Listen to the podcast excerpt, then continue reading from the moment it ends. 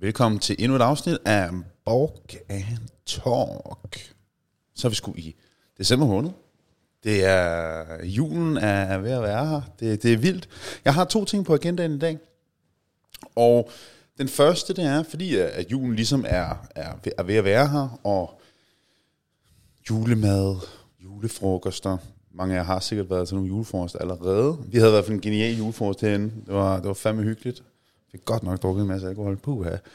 Um, men simpelthen vil gerne snakke lidt om, komme med nogle strategier til, hvordan man kan blive bedre til ikke at, overspise til juleaften, julefrokoster og så videre. Jeg lavede på livestream her i går, nej undskyld, det var i går, det var tirsdags, der nævnte jeg nemlig det her med at, at spise for meget, altså simpelthen spise mere, end hvad man er bekvemt med. Um, for når jeg siger overspisning, så mener jeg ikke nødvendigvis, at man er syg eller en diagnose, men simpelthen, at man spiser mere, end hvad man egentlig kan eller burde gøre. At man spiser mere, end, end hvad, man, hvad man føler, man burde. Uh, lidt, lidt tab af kontrol, og jeg tror, vi alle sammen kan genkende til at gøre det. Især når det er julemad, der bare smager hammer godt. Ikke? Så kom, jeg har kommet med nogle strategier til, hvordan man kan spise mere baseret på de mængder, du har lyst til, få noget mere kontrol over situationen, og sådan som ikke sidder og har en, en proppet mave, og man føler, at man er på vej på skadestuen efterfølgende. Og, øh, og de her strategier her har jeg simpelthen snuppet fra Karoline, vores vane- og overspisningscoach herinde.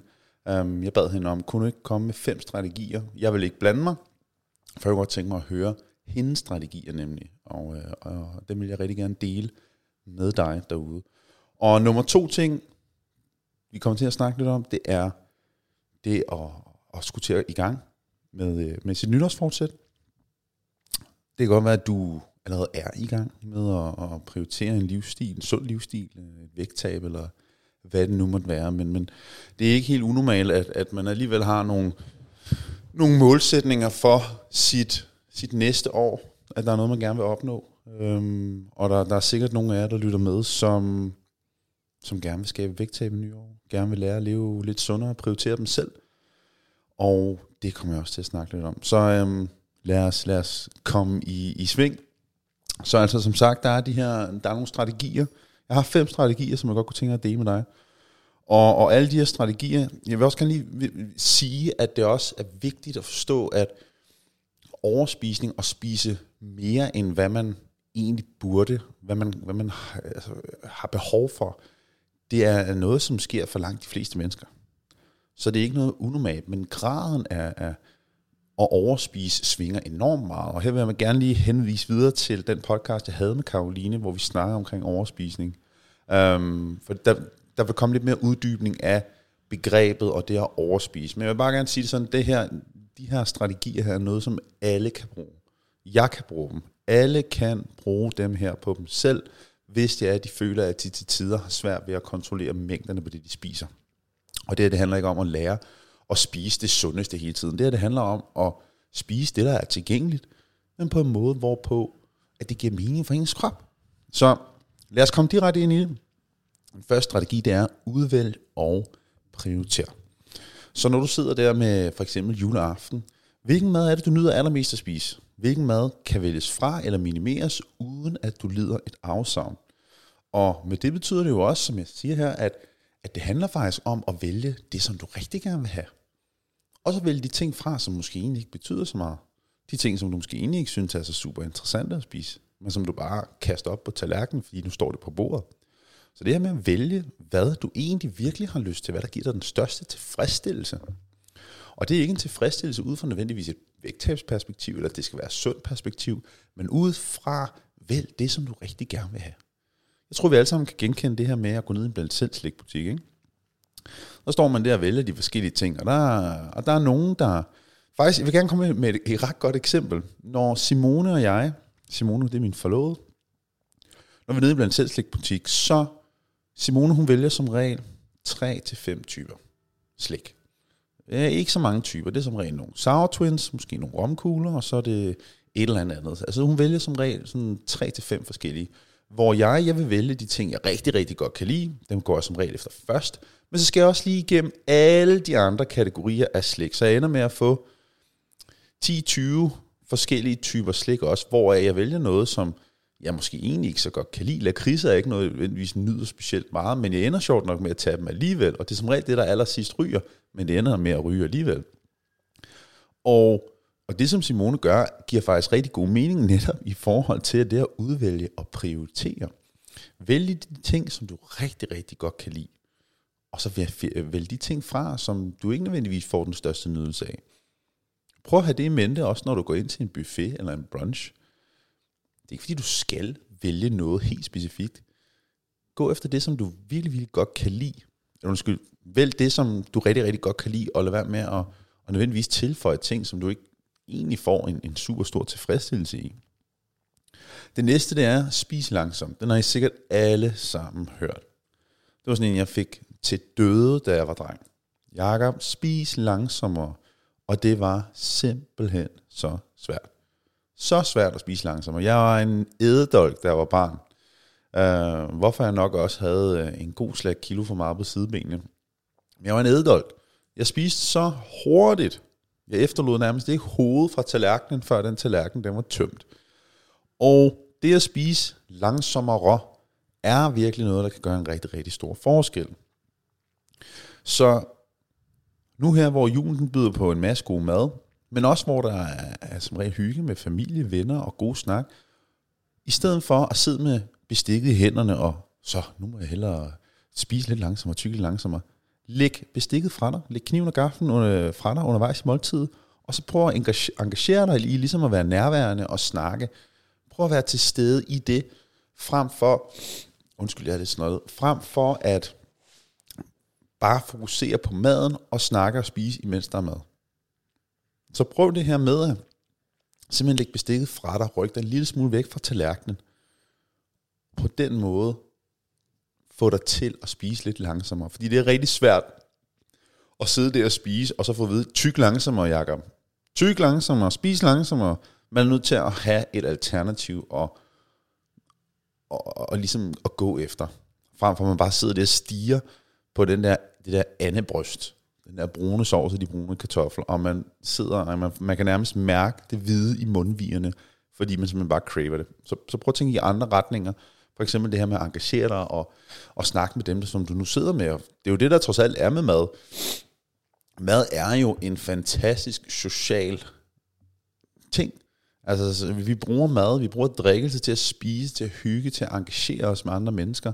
Og det skal vi også bare huske på at det er rent faktisk det, som mad er rigtig, rigtig godt til. Det er nemlig interaktion med andre mennesker, det er at være sammen med andre mennesker, det er at have et nærvær med andre mennesker, og, og være fælles om noget sammen med andre. Det næste, det er, overvej, om der er noget af maden, du kan spise på et andet tidspunkt. Så, så typisk meget af julemaden og godterne, de skal egentlig for os året rundt.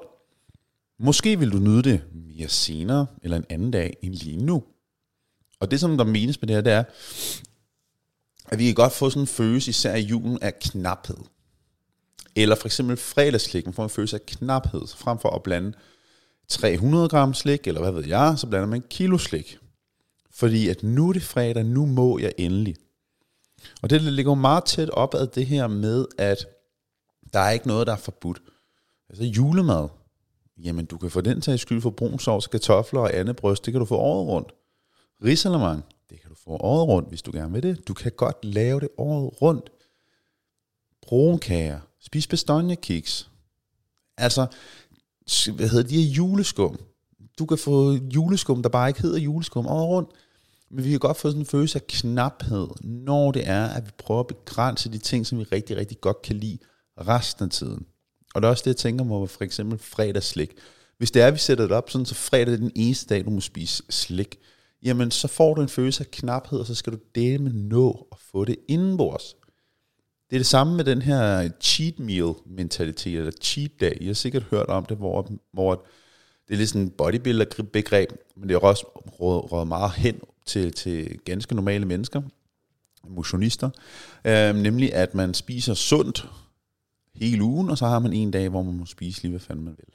Og, øh, og så bliver det lidt kaldt en cheat day, og så og typisk den mad, man spiser der, mange vælger, det er mad som altså hedonistiske fødevarer, så altså nydelsesfødevarer. Så ting, som man, man virkelig, virkelig nyder rigtig, rigtig meget. og for, for rigtig mange ender det med at blive øh, slik junk, øh, fed mad og, og hvad ved jeg. Og alle de her ting er der ikke noget galt i, men så snart vi begynder at være restriktive i en stor del af tiden for at give os lov en gang imellem, når man så endelig giver lov, så er det der, hvor man virkelig, virkelig giver los, fordi man får den her følelse af knaphed. Jeg skal nå at have det her. Jeg skal nå den her nydelse her. Jeg har selv været der. Jeg har selv været der, hvor jeg kørte med cheat day. Og jeg husker, at, at det lød da som en genial ting. Cheat day. Det var sådan en måde, hvorpå at jeg fik lovligt gjort at spise abnorme mængder mere, end hvad jeg overhovedet havde det behageligt med på de dage. Og det handler om at få så meget som muligt ned på de dage.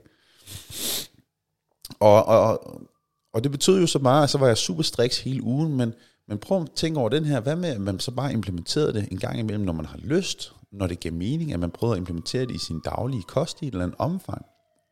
Du vil få en langt bedre følelse af kontrol, du vil få en langt bedre følelse af at kunne håndtere de her ting her, frem for at det er all in, når det så endelig tilbydes.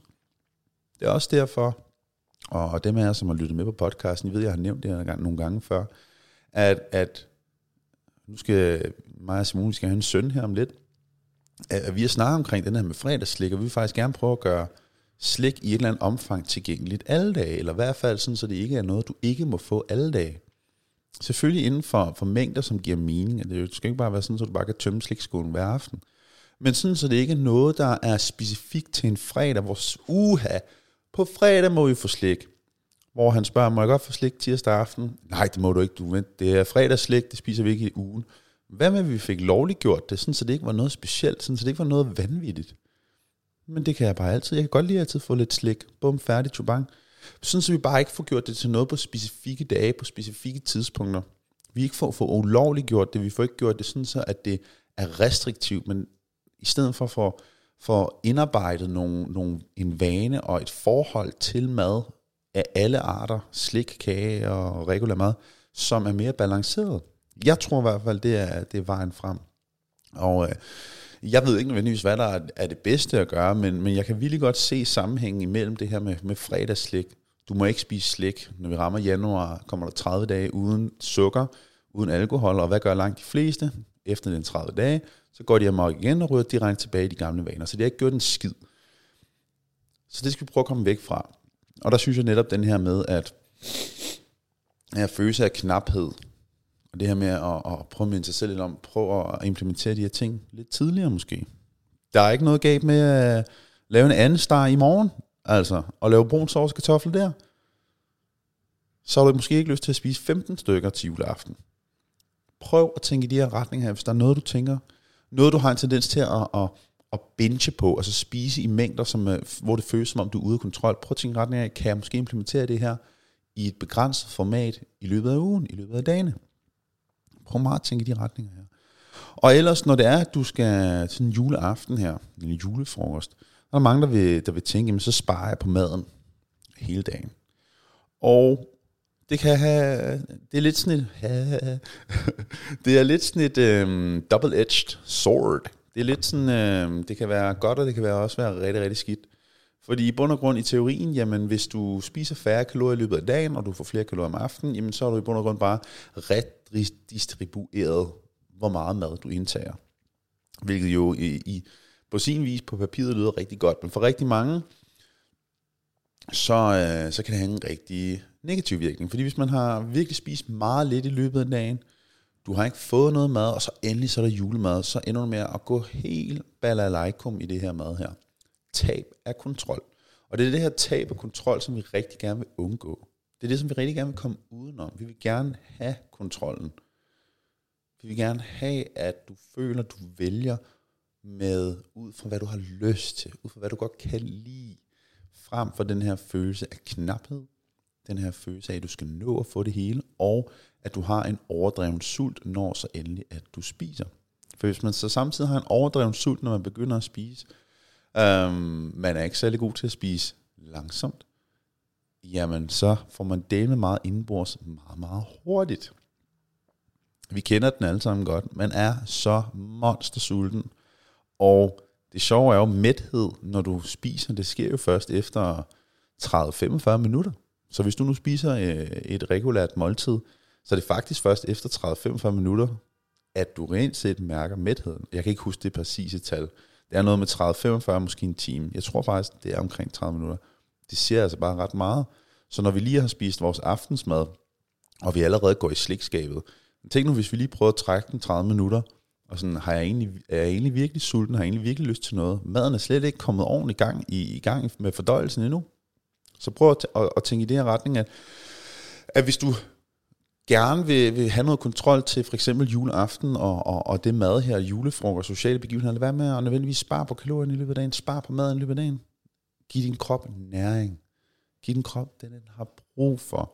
Fordi når vi hjælper vores krop til, til at træffe bedre beslutninger, så ender vi med at, at, at gøre nogle bedre beslutninger. Det lyder lidt prøvet. Når vi giver vores krop det, den har brug for, så er det også langt nemmere at træffe beslutninger ud fra, hvad vi reelt set har behov for. Det var det, jeg ligesom prøvede at sige. Ikke? Um, og fordi det er jo også den klassiske jojo-vægt. Og det, det, det er det, vi kommer til at se til januar. I hvert fald alle dem, som ikke følger mig. Fordi hvis man følger mig, hvis man lytter med her, så ved man forhåbentlig bedre. Nemlig, at, at mange kommer til at gå på ekstrem diæter i januar. De går til en, en detox. De skal prøve en eller anden hurtig kur for at smide nogle af julekiloerne. Uh, ingen sukker, ingen noget som helst i 30 dage. Alle de her vanvittige ting, som i sidste ende fører intet positivt med sig. Um, for det skaber ikke nogen langtidsholdbare ændringer. Gør det, hvis du har lyst til det, men jeg ser ingen ingen fordel i det. Nada. Ikke i det store billede. Og mine briller er altid på det store billede. Jeg vil skide på, om du kan tabe, tabe 5 eller 10 kilo på et par måneder, hvis du ikke lader en skid om, hvordan du holder det. Og du har taget det på igen efter et år. Det kan være fuldstændig ligegyldigt. Det gør ingenting. Og den sidste af de her fem strategier her, det er, at du skal finde en fysisk trigger, der kan hjælpe dig med at afslutte måltiden, når du er mæt. Og det kunne fx være at lægge servietten på tallerkenen, eller fjerne tallerkenen, øh, eller fadene, eller krydderne væk fra bordet. Det kan man selvfølgelig ikke lige juleaften. Men det her med servietten, det er faktisk en rigtig, rigtig god idé. Det er ret klamt. Jeg har prøvet det. Det her med, at man lægger en serviet på, på sin sovsede tallerken der, og så beslutter sig for at spise mere. Det gør man altså ikke rigtigt. Det er sådan, altså, man, man stopper bare lidt der. Og hvis man så går ud og henter en ny tallerken, ja, men så synes jeg næsten, du fortjener et måltid mere. men, men, men det her med en strategi, sådan, så du får afsluttet dit måltid, sådan, så du reelt set føler dig mæt. Og det her med at bare lægge servietten oven på den her sovsede tallerken her, det er faktisk en rigtig, rigtig god måde at gøre det på. Jeg kan godt forstå, at man i en social kontekst ikke går ud med tallerkenen, og resten sidder måske stadigvæk i gang med deres tredje portion øh, brune kartofler med, med sovs. Men, men det at lægge servietten på tallerkenen, det at lægge bestikket på tallerkenen, hvad ved jeg, det, det er faktisk rigtig, rigtig god måde at lytte lidt til sit eget behov. For Det er jo også lidt det her med, at man, man at tit og ofte spiser man også lidt baseret på den sociale kontekst. Alle andre går op og tager en, en til portion. Åh oh, ja, jeg tager det også lige. Det er jo hyggeligt at spise. Og det er jo faktisk lidt mærkeligt, ikke? Altså især hvis man, hvis man kæmper med sin vægt, hvis man lytter til sin egen krops behov, altså egentlig at spise på andre folks præmis. Og det er jo en social konstellation, og det, det er svært lige at sætte nogle, nogle klare sådan, det her skal du gøre, det her skal du ikke gøre, men, men det synes jeg er et interessant perspektiv. For det er jo lidt det samme, at man ofte føler sig tvunget til at tage et stykke kage, når der er nogen, der har lavet kage på arbejde. Men det gør du jo ikke. Fordi hvis vi altid lever, spiser, baseret på andre folks præmis, så, øh, så bliver det rigtig, rigtig vanskeligt. Og, øh, og det er jeg helt med på, det er rigtig, rigtig svært at lære. Men man prøver den her strategi med at lægge servietten. Det er, det er sådan en rigtig, rigtig god start i hvert fald. Noget, som gør, at du får afsluttet det her måltid her, og får lyttet til din egen kropsbehov. Godt. Så det var omkring de her strategier for overspisning. Overspisning, skulle jeg til at sige der. Og øh, det næste, jeg godt kunne tænke mig at komme lidt ind på, det er det nye år her. Så der er jo ikke nogen tvivl om, at jeg har efterhånden coachet i, hvad er det, 8 år, 9 år måske. Det er med lang tid. Og jeg ser altid en, et andet mindset i dem, som starter i januar måned, kontra dem, der starter midt på året. Og, og, det, og det er jo en, en grov generalisering, det her. Ikke? Men altså, jeg, jeg ser en lidt flere tendenser blandt januar opstart kontra øh, midt på året opstart. Og, øh, og grunden til det, det er, at januar opstart er tit, det er ofte folk, som har udskudt i, i, i et godt stykke tid, og, og nu har de endelig besluttet sig for, at, at nu er det nu, og, og, og nu har jeg et nytårsfortsæt, nu skal det fandme være. Og, øhm, og man har ikke gjort det i november, man gjorde det ikke i december. Så man siger, at det nye år, det er der, det er. Og, øh, og, og, og det her det er ikke et hate på dem, der laver nytårsfortsæt, fordi jeg, jeg har det sådan lidt et hvert incitament til at skabe en ændring og til at prioritere ting, der er vigtige for en, det har jeg det fantastisk med.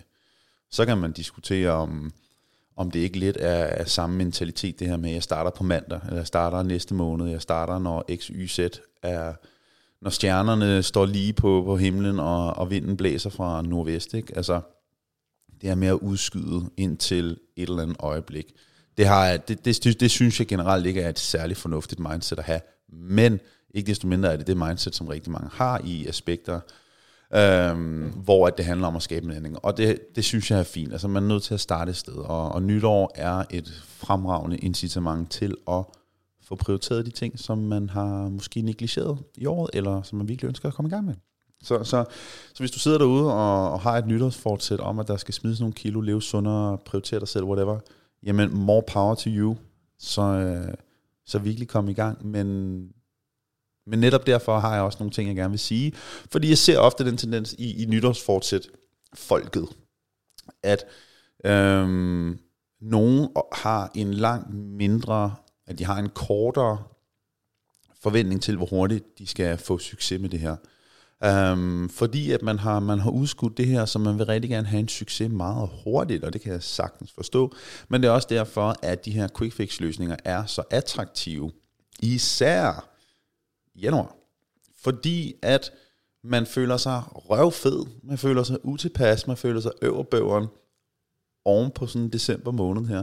Plus, det er skide koldt, det er mørkt udenfor, solen den står dæmme på himlen to timer om dagen, eller hvad ved jeg, og man er sgu lidt øverbøveren over, øh, over den her tid på året her, fordi det er lidt det her januar og februar, ikke? Det, det er skodmånederne på året i min optik. Det er, julen er færdig, nytår er færdig, vi har festet, vi har hygget os, vi har været sammen med venner og familie, og tiden er fantastiske. Og så kommer januar og februar, der bare er røvsyge, ikke? Der sker ikke en dag. Vi er sådan, det er sådan lidt en, en mellemsted, ikke? Det er bare uinteressant, ikke? Um, det er lidt ligesom fedtkanten på et godt stykke kød, ikke? Det er ligesom på en flæskesteg. Altså, du har flæskestegskød, smager sgu godt, og så har du fedtkanten. Det er sådan lidt øh, æverbæveren, ikke? Og så har du øh, det lækre, hvad hedder det der? Øh, hvad fanden hedder det? Ja, det der, der er crisp. Flæskesværet. Sværet. Fedtkanten der, den er der bare lidt i midten, ikke? Man kan vælge den fra, eller hvad man kan gøre. Det er bare sådan lidt øverbæveren.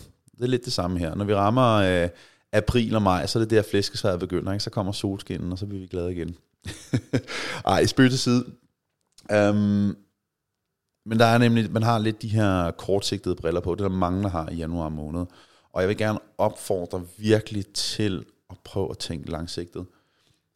Jeg tror, mange af jer kan, kan ikke genkende til at have sat et nytårsfortsæt, og det røg i vasken efter noget tid. Altså bare hvis man holder sit nytårsfortsæt i tre måneder, frem til marts, undskyld, øh, afslutningen af marts, så er du allerede længere end langt de fleste. Man siger jo 98 procent, eller forskning viser, undersøgelser viser, at 98 procent af alle dem, der laver nytårsfortsæt, de fejler. Det er del med meget. 98 procent. Og der kan være flere forskellige årsager til det. Men jeg tror, det ene er, at allerede forventningerne til, hvad der skal ske, er simpelthen for høje.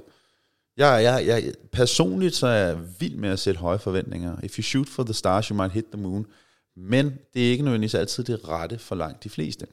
Fordi det at gå all in, det er jo og det er tit og ofte det, man gerne vil, når man rammer januar, og man og, og ligesom jævnført de her ting, som jeg jævnført, hvad fanden var det for en ord, jeg brugte der? Sådan meget formelt og akademisk jævnført. Lige sidespring her, kender ikke det, når man skriver en besked til nogen, og så skriver man jævnført, punktum. så snart man skriver jævnført et eller andet, så man bare, så man er altså bare doktor PhD-typen. og, og, og, jeg siger det, fordi jeg gør det. Jeg, jeg skriver jævnført nogle gange, og, og jeg er sådan nødt til hver gang og sådan påtale, at jeg beklager, jeg brugte lige det her ord jævnført, men, eller forkortelse, men den, den, den, den sad bare lige godt i den her sætning her, jævnført. Um, nå, men man vil rigtig gerne have, at det går hurtigt der i januar, så, så måske giver det ikke så god mening så, så det netop giver mening, skru lidt ned for forventningerne i forhold til januar. Det er okay ikke at gå all in. Det er ganske okay. Fordi det er vigtigt med nytårsfortsæt, det er ikke nødvendigt, at vi får skabt de hurtigste ændringer. Vi vil gerne have hurtige ændringer, altså bevar mig, bevar mig vel, eller hvad man siger. Vi vil gerne have, at ændringerne sker så hurtigt som overhovedet muligt, på den mest effektive måde og holdbare måde. Det er, det er helt 100 med på. Men det er derfor rigtig vigtigt, at du også starter fornuftigt. At du starter et sted, hvor det her det giver mening for mig, også i det lange løb. Kan jeg godt det, som jeg søsætter i januar måned, er det noget, jeg kan fortsætte med frem til marts, frem til april, frem til maj, juni, juli? Er det her noget, som er langsigtet? Er det her noget, som kommer til at lære mig, hvordan at den her ændring virkelig kan finde sted? Og jeg snakker selvfølgelig ud fra et vægttab og, og leve sundere og prioritere ens helbred. Det er jo selvfølgelig med de perspektiv, jeg kigger. Og der er det rigtig vigtigt, at man tænker i, i det langsigtede. Når det er, at man, man, man ligesom skal sætte den her ændring i gang her. Så, så allerede nu, prøv at gøre dig lidt nogle tanker omkring, hvad er det, du gerne vil have, der finder sted i januar måned. Hvis dit mål er et vægttab og, og, og sundhed og alt det her, så øhm, allerede nu, prøv at forberede dig lidt. Og hvis du siger, at du ikke har tid til det her mellem jul og nytår, så er det bullshit. Og så skal du begynde at pakke den undskyldning sammen allerede nu. Selvfølgelig har du tid til det. Så forbered dig lidt allerede nu. Og det kunne for eksempel være, skal du øh, af planer melde dig ind i fitnesscenter? Hvis du siger ja, godt. Så gør du det nu med senere opstart. Bum, færdig. Så er du, så, så er du tilknyttet dig, centret. Du er allerede engageret dig, du er allerede committed dig, forpligtet dig til det.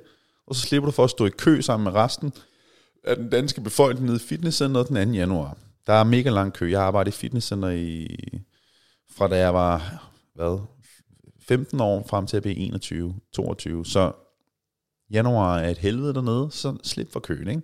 Forpligt dig nu. Det handler om at forpligte sig selv allerede nu. Lad være med at udskyde forpligtelsen til januar måned. Du kan godt gøre det allerede nu, hvis du virkelig vil det seriøst. For eksempel have en coach. Skal jeg have en coach? Kontakt dem allerede nu. Sæt de værks til allerede nu. Det kan godt være, du ikke skal gå i gang nu, men, men sæt de værks til januar måned. Og det her, det var altså ikke bare sådan en øh, reklame. Kontakt mig nu hurtigt muligt. Men det er lige så meget, og skal du have en coach, eller skal du tilknyttes nogle holdtræninger, eller skal du er det øh, en eller anden vægttabsgruppe, du skal være en del af? Sæt det i værks nu. Så det er ikke bare nødvendigvis kun en coach. Jeg mener bare sådan, hvad er det du, hvordan skal det her finde sted? Har du brug for hjælp?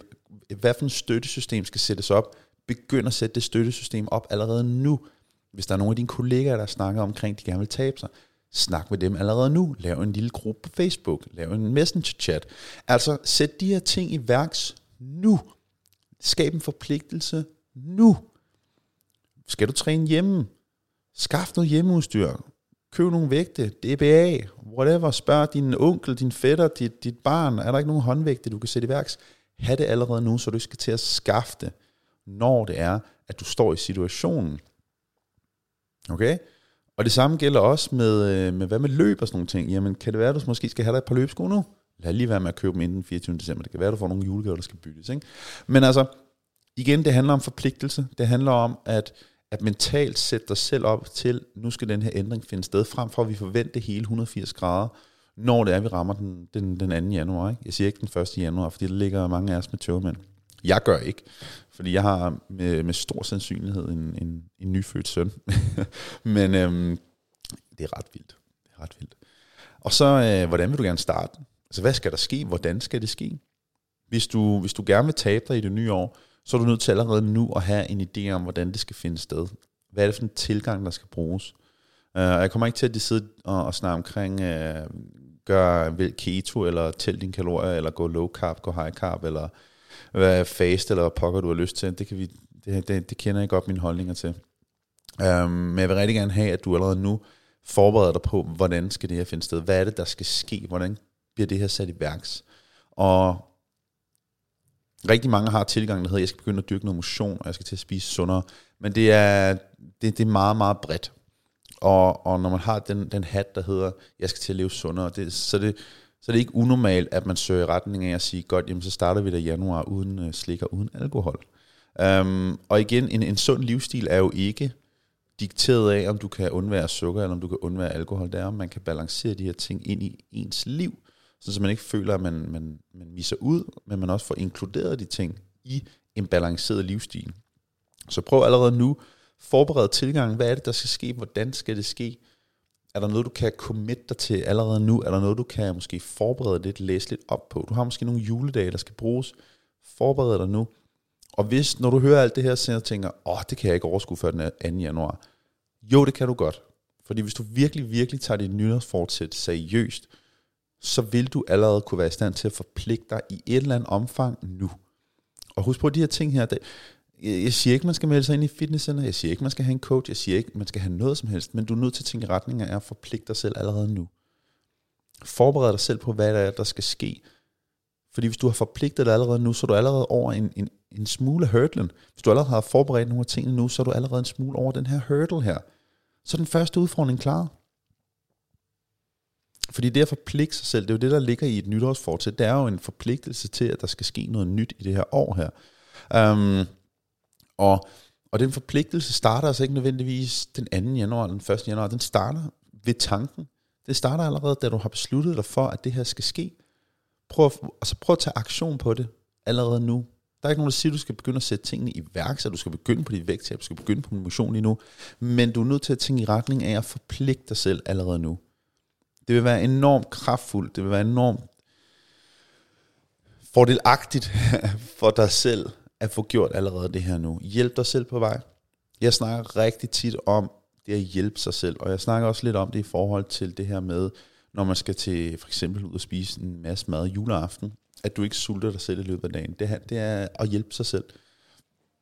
Jeg tror rigtig meget på, at når man får at få succes med, med eksempelvis ens vægttab, så handler det, vaner og disciplin spiller en rolle, men en ting, der spiller en endnu større rolle, det er at få, at du ligesom er din egen arkitekt for dit liv, at du, at du hjælper dig selv med at træffe nogle bedre beslutninger.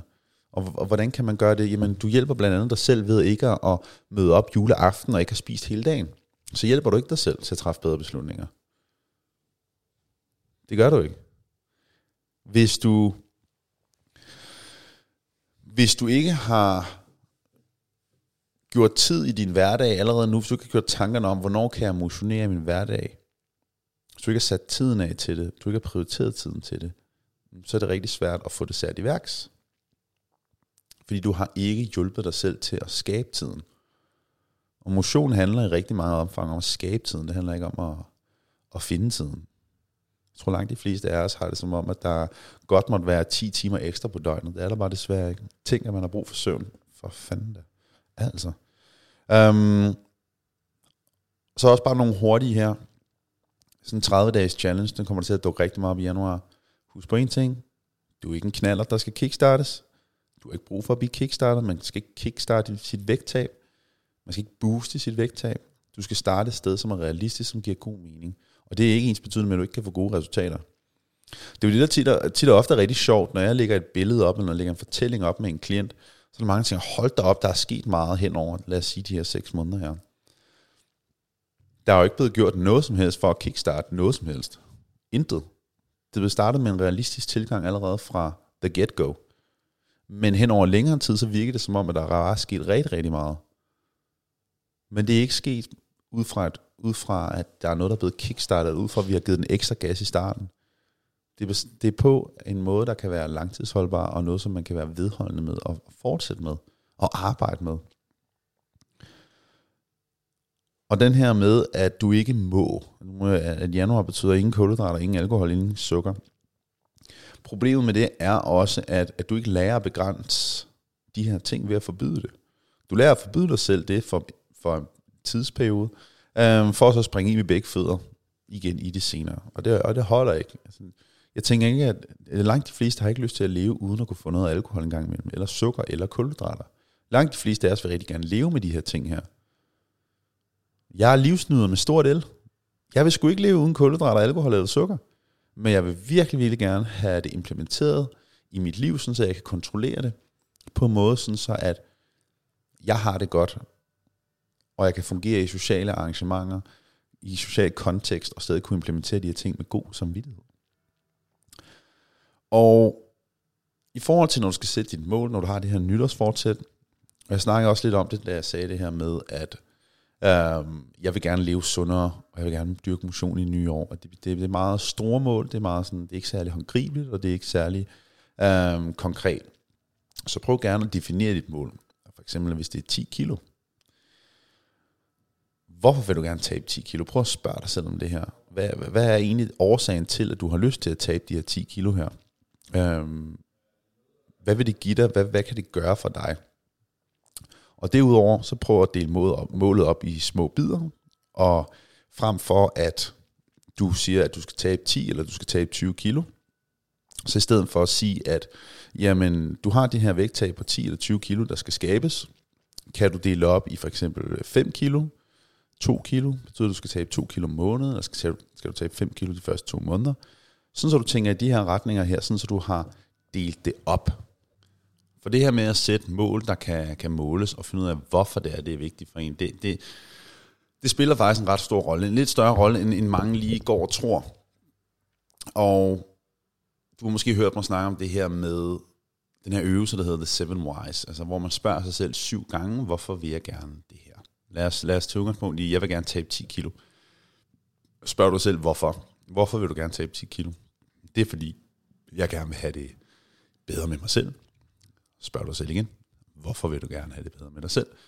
Og så kan det være, går man endnu dybere. Så i bund og grund, det er ikke fordi, man skal spørge sig selv nødvendigvis syv gange, det kan også være ni gange, det kan også være fem gange. Men pointen er at nå frem til noget, som har en, en, en substans og noget, som er virkelig vigtigt for en. Fordi jeg kan garantere dig for, det nytårsfortsæt, du har, der er en dybere årsag til, at du gerne vil skabe en ændring. Der er noget, for eksempel, vi kan også sige et rygestop. Jeg vil gerne stoppe med at ryge. Hvorfor vil du gerne det? Jeg vil gerne være sundere, jeg vil gerne kunne leve længere. Hvorfor vil du gerne det? Fordi at du gerne vil være der for din familie. Hvorfor vil du gerne det? Fordi det er vigtigt for mig, at jeg er en god forælder, eller bla, bla, bla. jeg har lang tid på den af jord. Jeg håber, du forstår pointen der med at, at finde frem til en lidt vigtigere årsag til, hvorfor det er, at du gerne vil skabe en ændring her. Øhm, og så lige så meget i forhold til at de her sæt mål, giv dig også selv en tidsramme. Tidsrammer, og jeg har en lille smule ambivalent med tidsrammer, fordi de kan også være motiverende, de kan være super, en fantastisk drivkraft. Det er godt at have deadlines. Det er godt at sætte lidt pres på en selv. Men nogen har ikke nødvendigvis lige så godt af det. Vi har klienter, hvor vi sætter øh, tidsrammer på, vi sætter nogle deadlines på, vi sætter nogle målsætninger, men der er andre, som vi ikke gør det med, som, som ikke nødvendigvis reagerer positivt på det, hvor det er langt bedre at fokusere på de daglige processer, på de daglige gørmål. Men, men hvis du er typen, der måske har fungeret meget godt med deadlines, sæt en realistisk tidsramme, sæt en realistisk øh, deadline, så, så du har noget at navigere efter, du har noget at gå efter, du har noget at minde dig selv om, jeg skal nå det her, jeg skal det her. Lige så meget, hvis du gerne vil, vil begynde at løbe i det nye år, vær med at, at booke et løb. Forbered dig på, at du skal løbe et Royal Run i, i, i maj måned. Jeg ved ikke, om det er maj måned, de løber Royal Run. Men, men forstå mig ret her, at, at ligesom sætte dig selv nogle, giv dig selv noget forpligtelse. Jeg snakker rigtig meget om forpligtelse. Det er, fordi forpligtelse spiller en stor rolle. Rigtig stor rolle. Jeg har også selv noget, der gør, at jeg forpligter mig selv til i forhold til mit arbejde. Jeg har en mentor at læne mig op af. Coach kan man også kalde det, whatever. Øhm, for at, at de mål, jeg sætter mig for, at det arbejde, jeg gør, at jeg har nogen, jeg ligesom skal stå til regnskab over for, nogen, som, som jeg føler, at jeg er nødt til at gøre det her. Jeg er nødt til at presse mig selv lidt mere, gøre lidt mere, arbejde lidt hårdere. Øhm, og det fungerer rigtig, rigtig, rigtig godt. Det fungerer rigtig godt at have nogen forpligtelse, forpligtelser til, have noget at sigte efter, have noget at gå efter, frem for at det bare bliver, nu skal jeg gøre det her.